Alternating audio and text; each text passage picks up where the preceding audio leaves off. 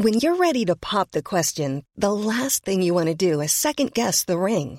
At Bluenile.com, you can design a one of a kind ring with the ease and convenience of shopping online. Choose your diamond and setting. When you find the one, you'll get it delivered right to your door. Go to Bluenile.com and use promo code LISTEN to get $50 off your purchase of $500 or more. That's code LISTEN at Bluenile.com for $50 off your purchase. Bluenile.com code LISTEN.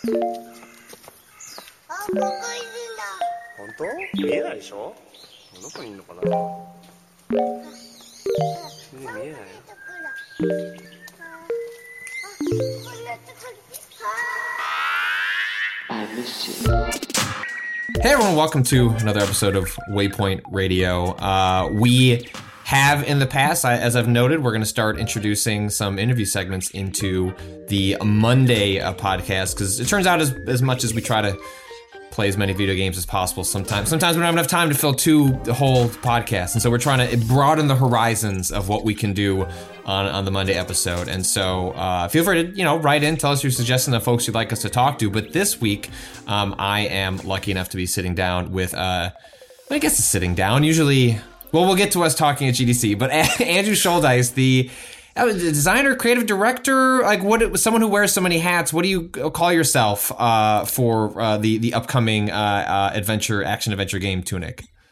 Uh, that's a good question. Um, if you have any suggestions, You have to put something in the credits, right? Like you'll be listed. no, it's blank. it just says my name. oh, so you, so you, despite the fact that you're like you know you're in the, the, the closing weeks of of working on Tunic, you're are you just gonna cop out, just like not actually assign yourself a title? I, I mean, it feels weird to to to. I don't know. Yeah, I mean, like, yeah, like director, but everybody on the project is so self-directed that I feel like I'm not directing them. Um, yeah, good, good. I mean, I guess um, creator, visionary. There you go. Um, See, yeah, you might as well go, you might as well go for the big swing. Uh, No. if you're- Ugh. Ugh. No, I hate that. See, now that's what I'm. This is what I'm looking forward to. Is like when, whenever I get into playing, you know, uh, Tunic uh, in in March. Is the I'm not, you know, I'm not, I'm going to be less interested in what is the mystery here. Look at all these tiny, beautiful details in the game. I'm going to be wondering, what did Andrew decide to credit himself in, the, the game? I just posted. I did a, a, a capture of the the credit scroll to post to the team and be like, "Hey, you know, check spelling, make sure everything's Mhm. correct." So if someone comes back and says you need to give yourself a, a title of some kind, then we will. But otherwise, maybe that's just how it's going to go.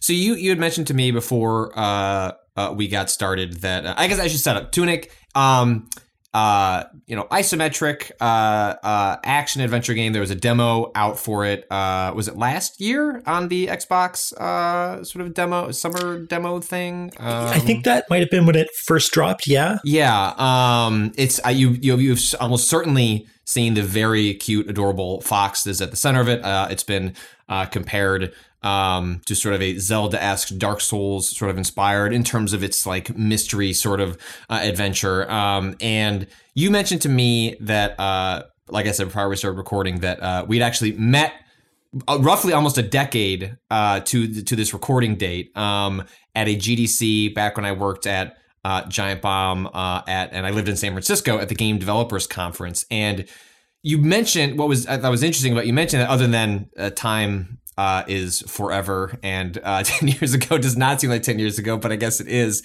Is that you know you're working on uh, on Tunic uh, and for a long time you worked at a casual puzzle adventure game company, uh, Silverback Productions, before you kind of split off and start working on Tunic. And I kind of wanted to start there. Like, what, you know, how do we get from spending, I think I saw it was like six years at Silverback uh, to, to Tunic? I don't know. Like, talk to me about the games you were making while you were at Silverback. we made a few different games there, but primarily the sort of the, the niche that we settled into was making uh, hidden object games.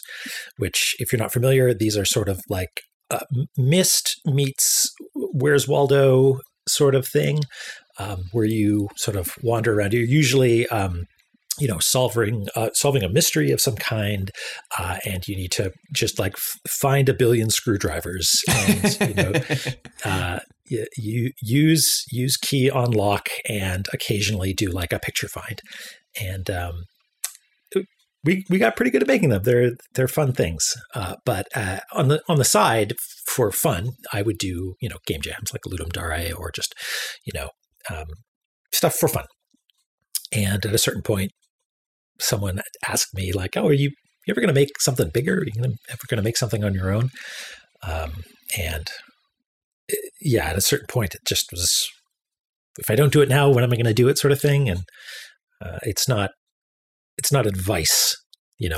Don't nobody uh, yeah don't quit your day job. It's not it's not wasn't a uh, a prudent move uh, but it was something that i needed to do at the time. Uh is there you know any lessons from your time making like hidden object games that ended up in tunic despite the fact that obviously like on the surface it might be difficult to see like a to b but i have to admit you know you spend enough time building games of a specific type, working on games of a specific type that you know some of that would bleed over. Is there did anything from those, those years make it into Tunic itself? I guess now that you mention it, sure. Like, I mean, very careful control of game state um, is, but but more practically, there's like uh, one of the things we found is it's very hard to get people to read text on screen. If you explain to people what they're supposed to do, you know, big box of text that tells them exactly what they're supposed to do. Um, the people will read it like, you know, 20% of the time, maybe, you know, um, through no fault of their own. You know, a wall of text is not a very interesting way to learn how to do something. So uh, I don't know if I explicitly made this connection, but the idea of not really giving much direction to the player at all and letting them sort of experiment and figure things out and um, strike out into the wild unknown on their own uh, maybe that's something that sort of worked its way into Tunic, which which, which sort of lets you choose your own path in some ways. Mm-hmm. Um, I guess pr- prior to you know you know working on hidden object games, prior to working on Tunic, like what drew you to video games in the first place? Like, what is sort of your origin story in terms of just like games in general? I guess my earliest memories of video games were, were probably it was probably um, Super Mario Brothers, mm-hmm. and the most relevant story that I can think of that is an, a very early memory I have of that game is finding the warp zone at the end of one two. I mean, imagine being a a child, um, and I don't know if it was an accident or it was putting two and two together. Like maybe I was, you know, thinking to myself, not playing the game. Hey, wait a second. There's that elevator. Couldn't you just I wonder what's over there. And you you sort of walk outside the bounds of the game and text appears on the screen. And I don't remember how old I was at the time, but I'm pretty sure, 99% sure, that it was probably the first time I had ever seen the word warp or the word zone. Um, so I had absolutely no idea what was happening. Uh, I've had a, a, similar experience. I have a, a, a five year old who has recently graduated from uh, wanting to play video games because they just want to copy what dad is doing to uh, like a genuine interest in video games where like is asking for like one of the switches in the house to replace like what otherwise would be like iPad time like after after dinner and things like that and the game that really kind of hooked her was New Super Mario Brothers U Deluxe, which is an incredible mouthful of a name, but you know, it's the Switch version of the Wii U New Super Mario Brothers game. And like one of the the genius things that uh, uh, are in those games is like the ability for her to like hit L and R and then she pops in a bubble. And so like I, I, was able to like help guide her through difficult areas in the game while she kind of was like getting her feet wet. Um, just grasping what it was like to move in a space. And that's all to say of, you know, now that she's kind of gotten her, uh, kind of the foundational knowledge of how to like at least move from, from left to right. Um, I remember one time, uh, we were playing and she, I said like, you should try and go down, you know, like see if you can go down to that pipe. She's like, but why? Like, why? like I know I'm gonna go forward. I'm gonna find the fireball, try and fight the enemies, and like still to this day, despite the fact that that series has been iterated on uh, a billion times, like it does. At no point does the game like pop up with any tutorial text or put a big arrow that says, "Hey, if you press down on a pipe, you might go somewhere that's a secret. And it's not, you know, her discovery of that was not as profound as a warp zone, but it was delightful that something similar to that could still exist in a in a series that like you would think oh they figured out how to communicate all this to players and of course over the the the, the long span of time they would try and make things a little more obvious. And and to some degree that is true. But just the simple fact of like there's a mystery down that pipe we're not going to tell you that you could even do it. It's not necessary to beat any of these levels. Um was like a real delight because then she just spent like, well, now we need to check every single pipe going forward. And I was like, oh, it's like yeah. I was like, I remember doing very similar things at that age where it's like I just can't progress until I find out if this pipe also could go could go yeah. somewhere. I mean, maybe we're getting ahead of ourselves, but yeah, that's a the idea. Finding a secret for the first time is not just knowing that you can go down this pipe. It's suddenly adding a mental question mark to every pipe you've ever seen or ever will see right? It's it's enriching the world in a way and making it a lot more exciting. And and in the case of you know going down a pipe or finding a warp zone, the most exciting ones are the ones where you show up and you you don't know what's going on. You know, like the the meaning of like it this it feels very profound. And, it seems, uh, you know, I, I played the demo of of Tunic um, uh, last year, and then I also remember playing it like a back when I went to things like E3, and I think when it was, you know, there was a trailer, one of the showcases, and then so there was a uh, uh, uh, a build of the game on on the show floor that I was playing around. But one thing that really sticks out about Tunic, um, and seems to really have drawn you uh, into kind of the game you want to make is is the sense of mystery, is the sense of giving players options to figure out the adventure they want to go on themselves. And I'm it's easy to see where you've landed, you know, you know, years into the project and where that where where that is has come out.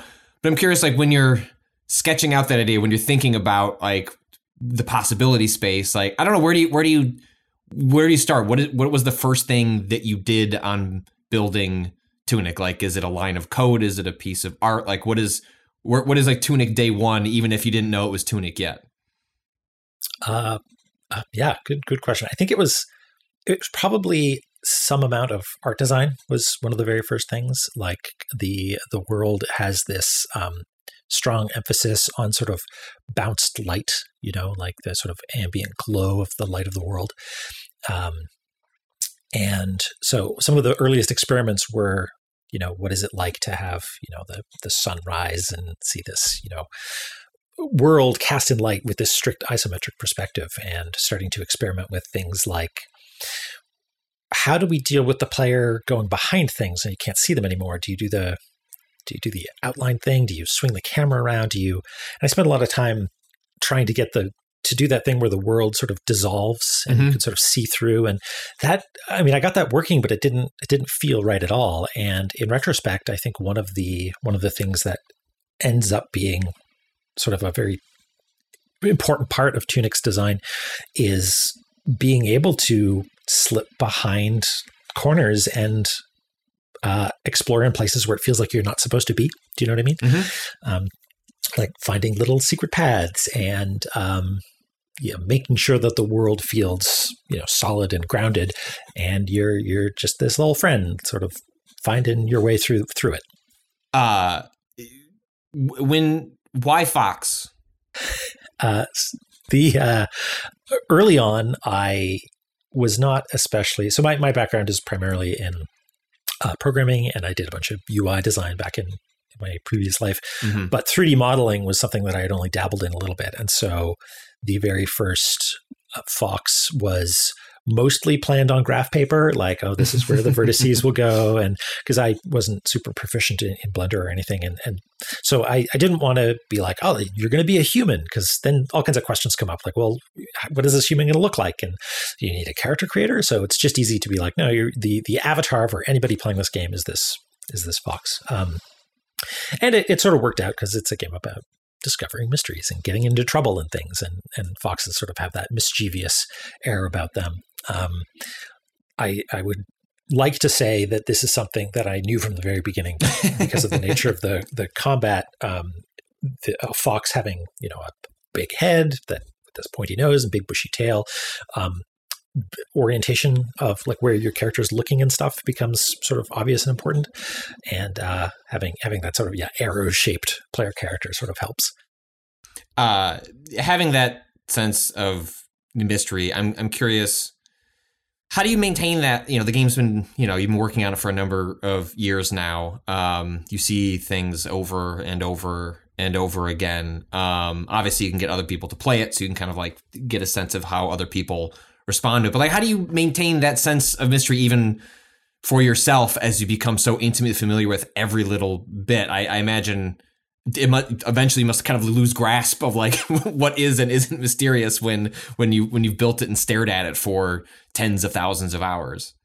Uh, yes, absolutely. There's, there's, it has been bled of joy. It is nothing but a, a folder on my computer um, with absolutely nothing interesting in it. It's a, no, there's a, that, that's a, that's a practical thing. I remember thinking really hard about this. Like, how do I not just, you know, stay motivated or whatever, because that's not a, an especially useful line of thinking, but how do I, how do I know if this still feels correct? Like, how do I hold on to this particular you know ideal of mystery or whatever when it's been it's like the the mystery has been just shaken out entirely. And and yeah, it's hard. I don't know if there's a good solution for it. I've tried a few things like uh, you know how an uh, an artist will flip their work left to right. Mm-hmm. As they're working on it, um, I have a tool that will do that in level design, so I can sort of explore a, a space like quote unquote for the first time, where the the rendering engine flips it left to right, which is which is pretty useful for very specific things like where is your eye drawn. As I play through this, where do I you know, bumble my way? Like, are, is the direction that we sort of like quote unquote want the player to go obvious, blah blah blah, that sort of thing.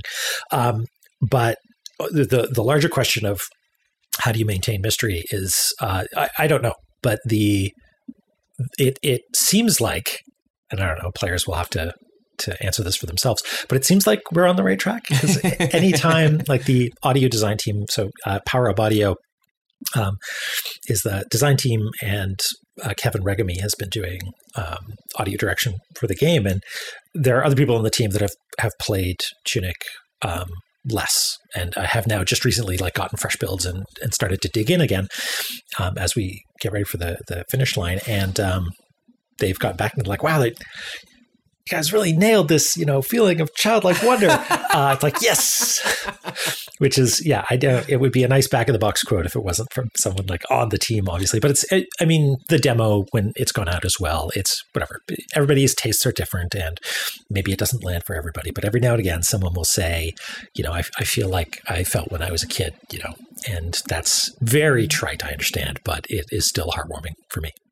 And so, you know, that that kind of that feeling of uh, what it felt like as a kid is is it trying to recapture you know sort of specifically like the warp zone sort of thing? Is it more specific to uh like the zelda influences the sort of hey here's a game here's a map i don't know figure out the rest? I'm like i'm curious what the what the kind of philosophical touchstones uh were for like trying to i don't know harness whatever feelings you had when you were younger that you're trying to put into this original work yeah, absolutely. So the the the warp zone thing, yeah, totally. Like just suddenly learning a uh, a truth about the world that that bit at the top of the screen is you can is a place you can go, and just the ramifications of that. Like, whoa, I could go past the like that. That's a very that's a very cool feeling, and um, I mean, people have brought it up before, but like Zelda One is sort of the, exist, the the example that people bring up of a game where you know there's a secret on every screen, and once you realize that,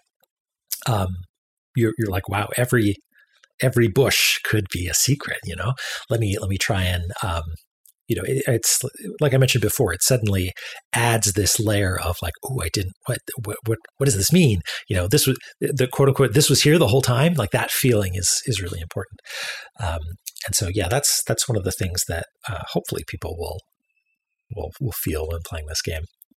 Uh, I I saw in a different uh, interview uh, you did for for Tunic um, that you specifically mentioned, uh, and this spoke to the the Souls fan inside of me um, that you were fascinated by like the like the poise stat in in in, in Dark Souls. I was I was curious yeah. to expand like what you found I guess are you a big Souls fan? And then, and then more specifically, like what you found interesting about the the point. Sure, yeah, absolutely. So, um, yeah, I I enjoy myself a, a Souls um, or a, a Bloodborne, um, and I think that's a the the poise. So people who aren't familiar, it's this sort of like secret hidden HP bar that refills.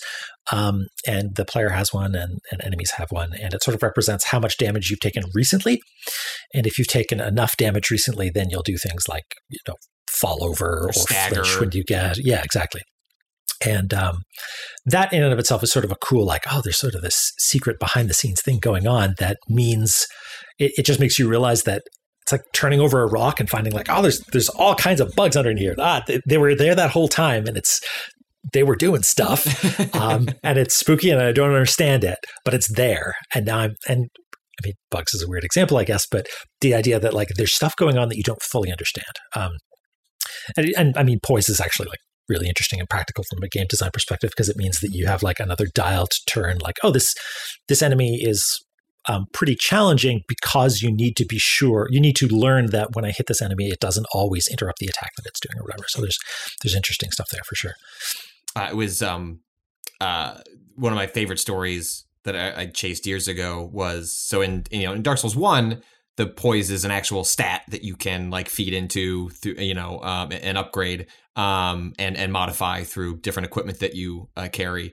Um, I think that was true in, in two as well, and they claimed it to be true in Dark Souls three because those games share a lot of uh, you know design DNA um, and and sort of like uh, how the stats like function. Like you can sort of expect, oh, they worked here like this before, it'll work here there. And then but when Dark Souls three came out, um, there were all sorts of items that said, oh, and this will impact poise. And like again, like we said, the, the most basic version of that is an enemy attacking you. Will you stagger and get interrupted? Um, and what people found was that like they'd get to the end game, equip everything that's supposed to impact poise, and you would still get staggered by like the most basic of enemies. Um, I still have never to this day, despite asking uh, Hidetaka Miyazaki cor- like directly, uh, like in a Wow. in a fi- like I was able to do like an interview with for for something with with with uh related to souls, and so I was able to like you know I asked all the questions I should ask, and then like snuck in my degenerate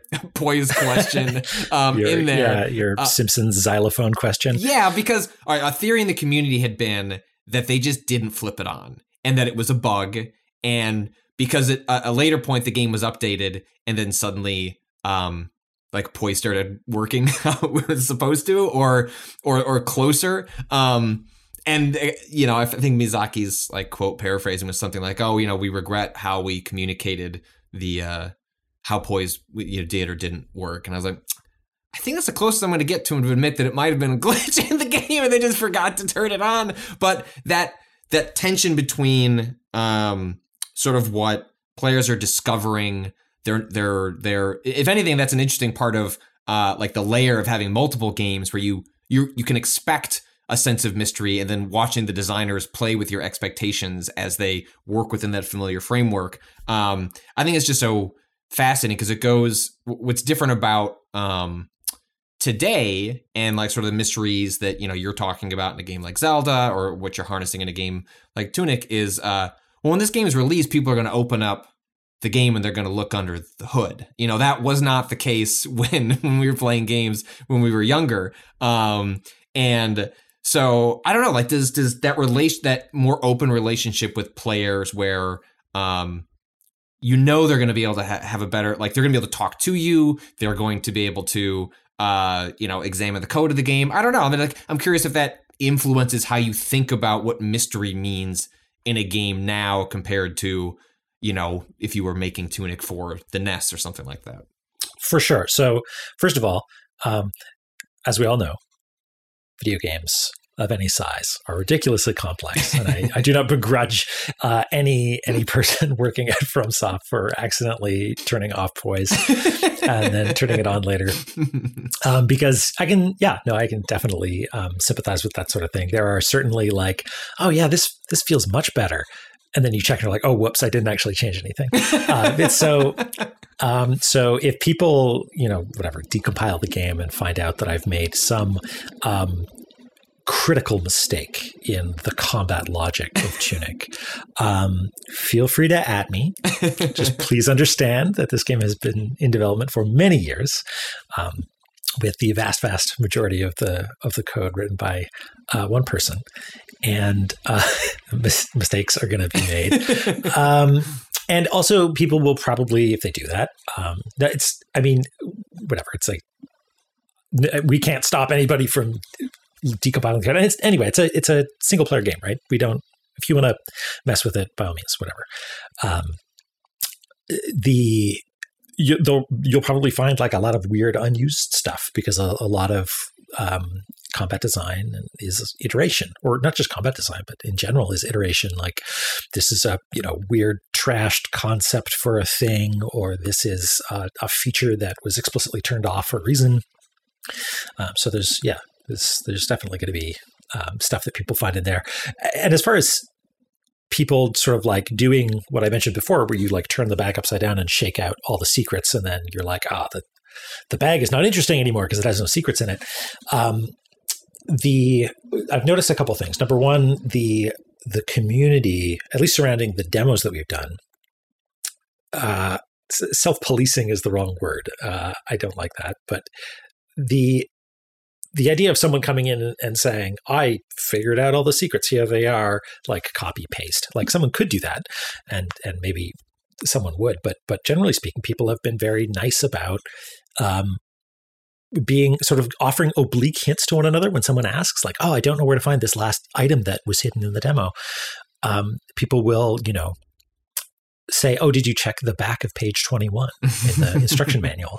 Or here's a series of emojis that is a sort of weird, uh, weird hint, or the, you know, like good use of spoiler tags and whatever. So I think the the there's this thought that you know nothing can be secret anymore, especially with this internet thing. Um, but people like mystery. People like not knowing, and the reason people are so sensitive to things like spoilers is because they want to experience things for the first time. And if they really want to go in and read a wiki or whatever and have everything spoiled for them, it's like, that's fine. Don't ruin it for anybody else. But generally speaking, people will play the game the way they want to play it, which is maybe, you know, um, trying to figure everything out on their own.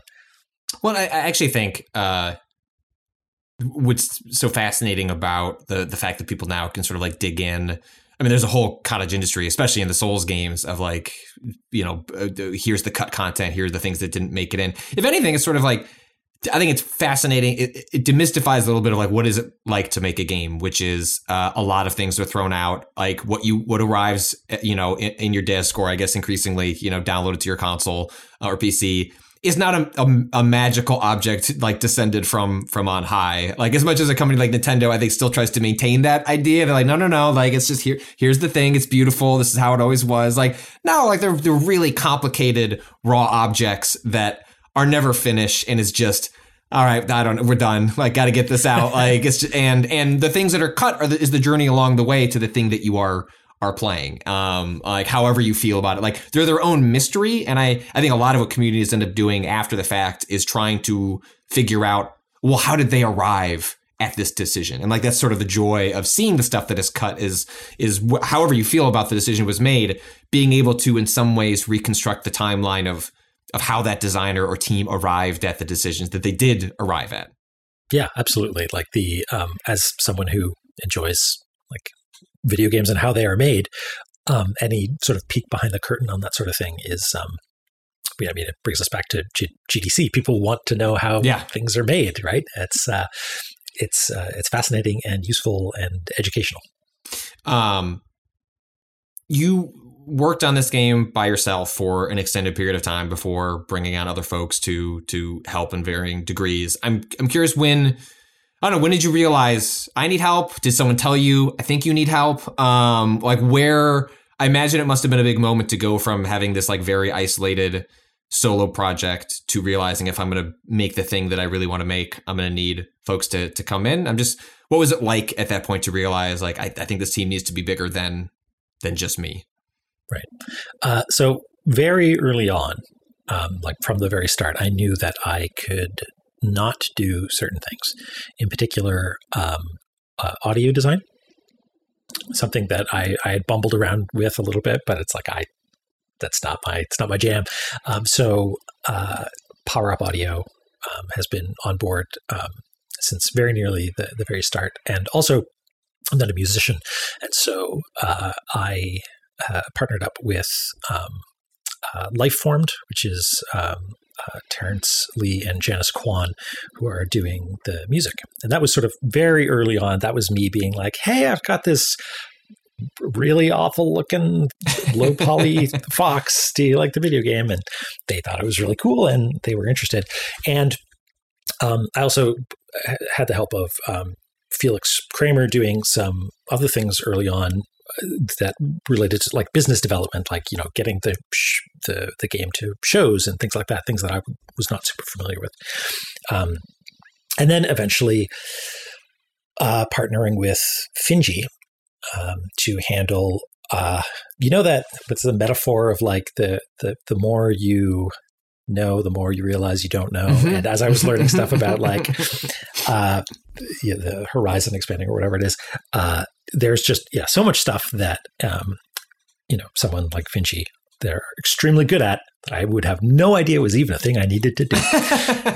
and so um, yeah, they've been really instrumental, and and not just doing like capital P publisher type stuff, but um, also the the sort of uh, production support that is, hey, you should probably get some help finishing this video game. Um, in particular, like going in and, you know, my favorite thing in the world to do is go in and place blades of grass exactly where they're supposed to go and have this rock just so with a chip off the edge like oh perfect but it's it's also very time consuming to do that so we were fortunate enough to be able to bring on uh, Eric Billingsley who um, has worked on a number of projects in the past um, as uh, a, a program. Like he said, he's worked on solo projects as well, but he also worked as the lead programmer on um, Cuphead. But he's also talented like a visual artist, so he was able to go in and had the the, the eye um, for like where to place the blades of grass and stuff. And so he's he's really helped to push. So you never placed another blade of grass after you got help. Oh placed? no, no! late at night when when you know everybody's committed to the repo, I'll sneak in and I'll be like, oh, I'm just going to put a blade of grass here. Um, no, we yeah we we collaborate quite a bit and uh, hand things back and forth to sort of polish things up visually and um, and also he's a programmer, so he's able to you know go in and um, fix bugs and stuff like that. Was it because uh, um, I know you mentioned before that uh, you know people dig into the code, a lot of the code's you know built by one person. Like when you had to hand over your code to another person. It's I, the most embarrassing thing in the world. Okay, that um, was that was my thought. I didn't want to put words in your mouth, but I was I was like, I, no. I, whenever you know, I have a you know a similar feeling whenever I like write a piece and then I have to hand it to an editor. But like I write lots of pieces a week, a month, you know, a year, and so it's like micro versions of that. Whereas I don't know, this feels like a much grander personal gesture that would be terrifying. Yeah, yeah I I built I built a clock and it's made out of dirt. it's just falling apart constantly. Um, yeah, no, it, there are people now. So the um, we're working also with a. Uh, I, I sort of there are lots of people who are providing ancillary support for this as well, mm-hmm. including like a you know, porting house and and that sort of thing. Um, getting it onto um, uh, running well on Xbox. Yeah, just having them very patiently come back and be like, "You, you really need to do this, this, and this," um, because they're they're extremely professional and good at what they do. Um, but it is, yeah, it's a little bit embarrassing to be like, "Yeah, you know, I know this memory leak. Listen, I'm just a guy, you know."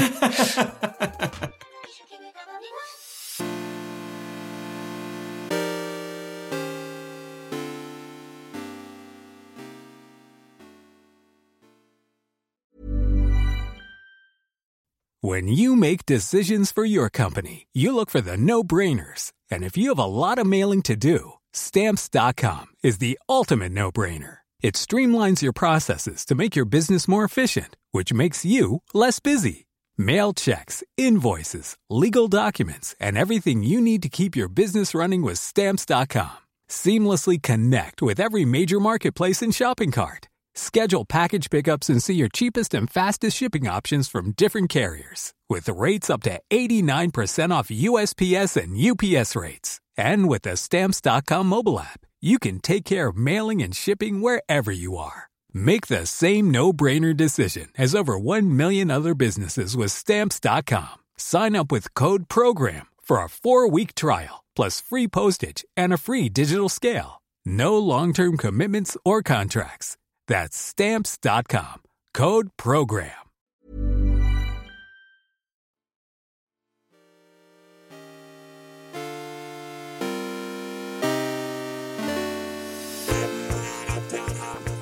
Uh, and you know, as you you know heading towards this kind of well, not back half, like the final. I mean, are you done with the game? Are you still placing blades of grass? Like, have you been banned from grass placement yet? Like, when is someone gonna like hit your hand and like tell you like, hey, this has to go through? You know, Uh, like very, very soon. okay, um, yeah, we're, we're getting to the point where it's like, all right, start to like we could do the, a few last minute big changes, but we got to slow down. And like QA has been doing a phenomenal job. Like other things, other people that would make this uh, that have been that this game would not have been possible without um, our QA team are doing a great job going in and, and helping us, you know, do all the little fine tuning things. And yeah, so we're we're entering the phase of just like go in and fix stuff, right. and, and that's it. when uh, you had mentioned, you know, despite having, you know, enough of a broad tool set to start prototyping, you know, what Tunic would become, but realizing very quickly that maybe uh, music was not it. Did you at least, like, in that period, like pull out like a Casio keyboard, like attempt to like put some music into the game, or or was it just I know I'm not even going to attempt to like make a, a swish sound effect for a sword and dump it into the prototype? Uh, with music, no, because I I had been listening to um, Terence's music for uh, he did the soundtrack to um, a game called Dustforce Mhm. that he was Yeah, also I think a programmer on. Yeah, and he did the soundtrack to the Double Fine documentary um, Oh, excellent. series thing. Yeah, it's uh, uh, it's the album is called Immerse, and it's um, truly phenomenal. You should check it out. It's um anyway. I was listening to that a lot while I was first working on the game, and I was like, ah, no, this. Mm, want to. I want to work with. I want to work with this. Uh, but sound wise, I yes, similar to it, it being a bit embarrassing to show someone your code. Um, I'd also put in some temp sound effects into the, the like combat prototypes that I'd made early on, and um, again, you know, Kevin and the rest of the people at Power Up were very kind about my uh, Bfxr, uh, you know, silly sound effects that I had put in. Um, Re-recording them into design- a microphone? Like how? I'm curious. Like what was the what was the process at, the, at, that- at that it's stage? like there are tools for making Okay. uh, little little synthy sounds for stuff, and um, yeah, I should go back to that and listen to those because really bad. Um, but uh, sound design is really fun. I like doing it. I'm just not very good at it. Right, It's sort of a, right. yeah. Um, so I, I I took a stab at it, so to speak, with the sword sound effects. But um, the uh, it's it's funny, like going from that to a conversation that I had with Kevin just yesterday, I think, where he was like, "Oh, we really, I, I need to spend time working on this, um, like the sound effect that plays when you start the game." And I'm like, Kevin, don't worry about it. Like we got, it's it's fine. We don't need a special. And then he pl- he's like, "No, I already did it. Let me play it for you." I'm like, "Oh, that's so good. Forget everything I said. Never mind. This is awesome." And just yeah, so having their sort of um, professionalism and dedication and skill um, is yeah really elevating the whole thing. um, how much? You know, I, I saw you mention a different interview, um, maybe with IGN a year or two back, in which like you finally felt like the game had taken shape or form, or you, I think specifically said like, I know what it is, and Hmm. I don't know, what was the journey to getting to like, I know what it is, like, because obviously you can show screenshots, little, you know, clips of like the combat and exploration, but I got the sense from that interview answer that like that broader sense of like, what the hell are we building was something answered like much deeper into the process. Um, and I'm, I'm curious, was there like a, a moment where it felt like you knew it? Was that like a gradual process of of realization? Like, where, where do you arrive at um, the turning point of like, okay, I know what this project is. I know what it's. I, I know I could see an endpoint of how we could build towards that. Yeah, for sure. Um, so th- this sort of ties back to that question that you asked earlier about a game. What is it like to to make a game full of mystery but have nothing in it be mysterious anymore? And what that means is that early on you're like, all right, mystery game time. I'm going to make a thing. It's going to have a feature. What's the feature do? I don't know. Isn't that exciting? I love not knowing things. And so the process of like taking this like extremely exciting sort of like vapor, this this gas of cool ideas where everything's a little ethereal and doesn't have, and then realizing that's like no, you gotta like turn that into a physical you got to like crunch it down and cool it down and let it sort of like crystallize and uh, anneal itself into an actual product like a thing that people can play um, with a beginning middle and an end. And that was that when anytime that i had said like I, I finally realized what it was it's it's probably at that point I knew what it was more than I ever had before in the process. Mm-hmm. So it's sort of this gradual thing as it as it crystallizes. Um, but yeah, that that process was tricky at the start because of the thing that you talked about before, where it is extremely um, seductive to add yet another um, loose end. Because then you don't have to you don't have to cut it. You can always just say, "Well, I'll just keep I'll just keep walking in this direction." And so, even though I'm scared, yeah. I'm not really sure what I'm building. Like well, if I just add another layer on the road, I can I can worry about figuring that out later. Right, and that's also that's why there's a bunch of like, um, I guess you not it's not cut content, but like abandoned ideas and refined ideas. And like a lot most of the things in this game have been redone at one point or another at, at least once sometimes more. Um, and so that process of instead of just making brand new things, starting to close those loops and making it more cohesive, um, is is the sort of thing that made me feel at the time like, well, that's it, no more mystery, right? If uh, but and, that's why it's so heartening to hear people having, at least some people having, um, a, a, a wondrous experience playing it. You know, like uh, it's still having that mystery. Did, did you find that um, were there were there moments where you know I imagine over the course of, of years where you feel like well I've, I'm iterating in this direction we're cutting these things so we're, we're working towards a, a better version but that you got to a point later like well actually I think that idea that we cut a couple of years ago was pretty damn cool. I think we should actually like to take that and shuffle it back to, to the front and, and yeah totally in. yeah absolutely. There's um I it might be an apocryphal quote, but I think it's a Miyamoto thing that's like uh, an idea isn't a good idea unless it solves at least two problems or something like mm-hmm. that. And so, uh, yeah, saying like, hey, we had this sort of dead end idea that was a problem because it was a dead end. We have this other dead end idea that's a problem because it's a dead end. Together, it's you, you have two fewer problems. Um, is um, is very satisfying. Um, and yeah, especially when it comes to you know, a, a, game about keeping things mysterious and not explicitly telling the player what to do, needing to be like, all right, what does the player have to do? and, and figure out what it is, you know, sort of hooking all those things together and coming up with something that um, feels um, hopefully sort of mysterious and ineffable as you're playing it, but sort of as you start to understand it, has some in, internal um, consistency is, yeah, Hope, hopefully it lands. did uh, did you find that in releasing that public demo, um, in which you know you're broadcasting the game to a much wider audience than you know just showing it to press or your colleagues or uh, the companies that you work with, did was that um, was that part of the process of like figuring out like what this is and closing all those loops, or was it more just validation for which you already felt like this is what it is. Like we've already closed the loops. Hopefully people like them. Um, I'm curious like where you were at personally in that process when it was finally time to like show it to the world at like one of the you know in the biggest ways possible by slapping mm. it on the the front page the front page of the Xbox store. Yeah.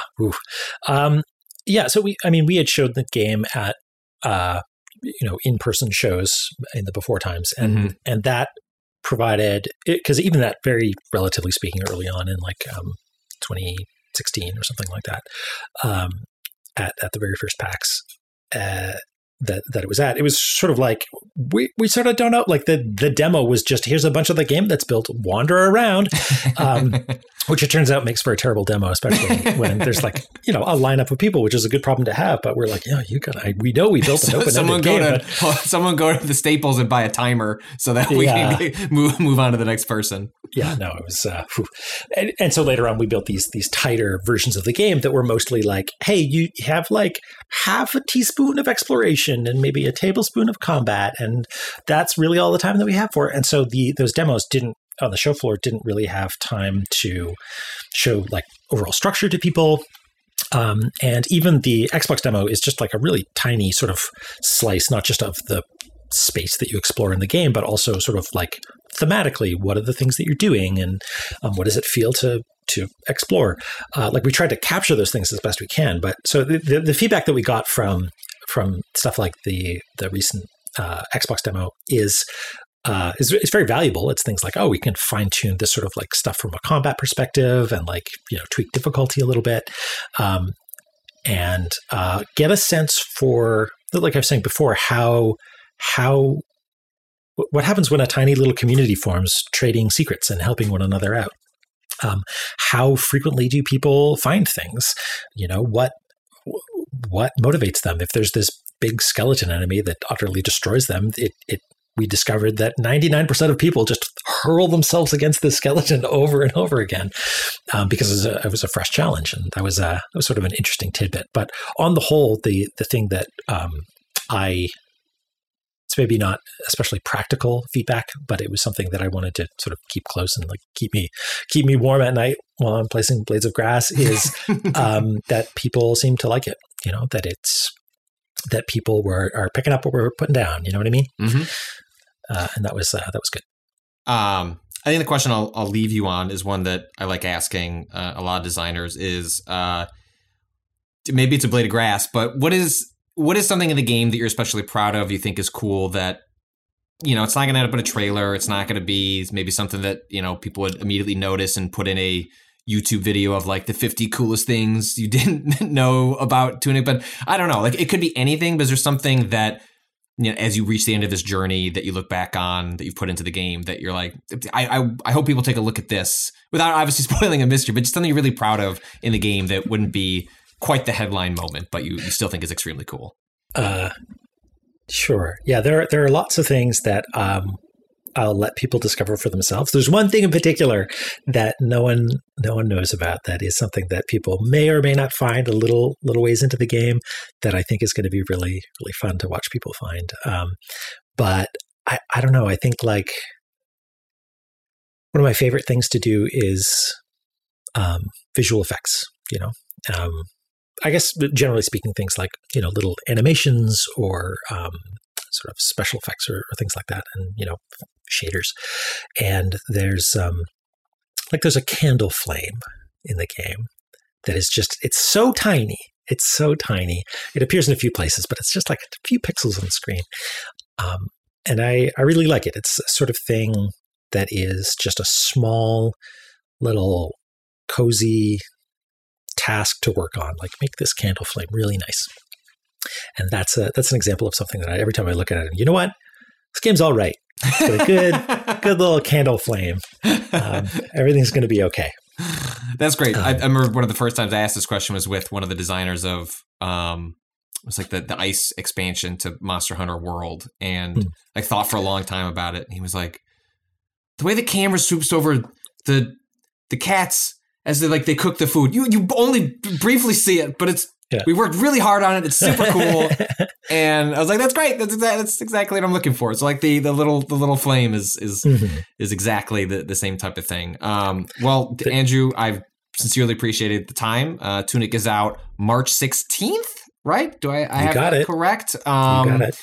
Uh, uh, I'm I can't wait to check it out myself. I really liked the demo. Um, I w- was immediately charmed by a video game that uh, says it has like an instruction or dialogue box, and it says, "Well, you're just not gonna be able to read any of this. Good luck." Um, and I was like, "That's a very bold move, Tunic." Like, okay, uh, I'm I'm curious to see uh, where where it goes uh, from here. Um, oh, so oh, yeah. yeah. we didn't really talk about the instruction manual at all. It's got an instruction manual in it, pages for it, and yeah, yeah, it's got a, a lot of really uh, very handcrafted, very a lot of tiny details that I'm I'm sure you are excited for people to discover as well. But uh, I want to thank you for your time. I don't know, is there any, uh, anything else about the pitch that like I didn't get to? It's March 16th.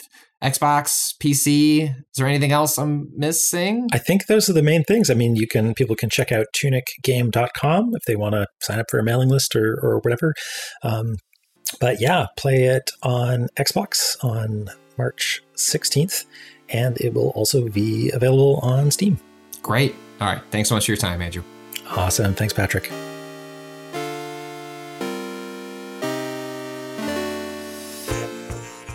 And that's a wrap on today's episode of Waypoint Radio. If you want more from Waypoint, you can follow us on Twitter at Waypoint, on YouTube at Waypoint Vice, on Twitch, twitch.tv slash Waypoint. Uh, our theme music is by Bo and the track is Miss You off the EP Pale Machine. You can learn more about Bo at waypoint.zone slash Bo En. You can follow my work at Patrick Klepek. We'll be back later this week with a full fledged, full cast episode of Waypoint Radio. Until then, fuck capitalism, go home.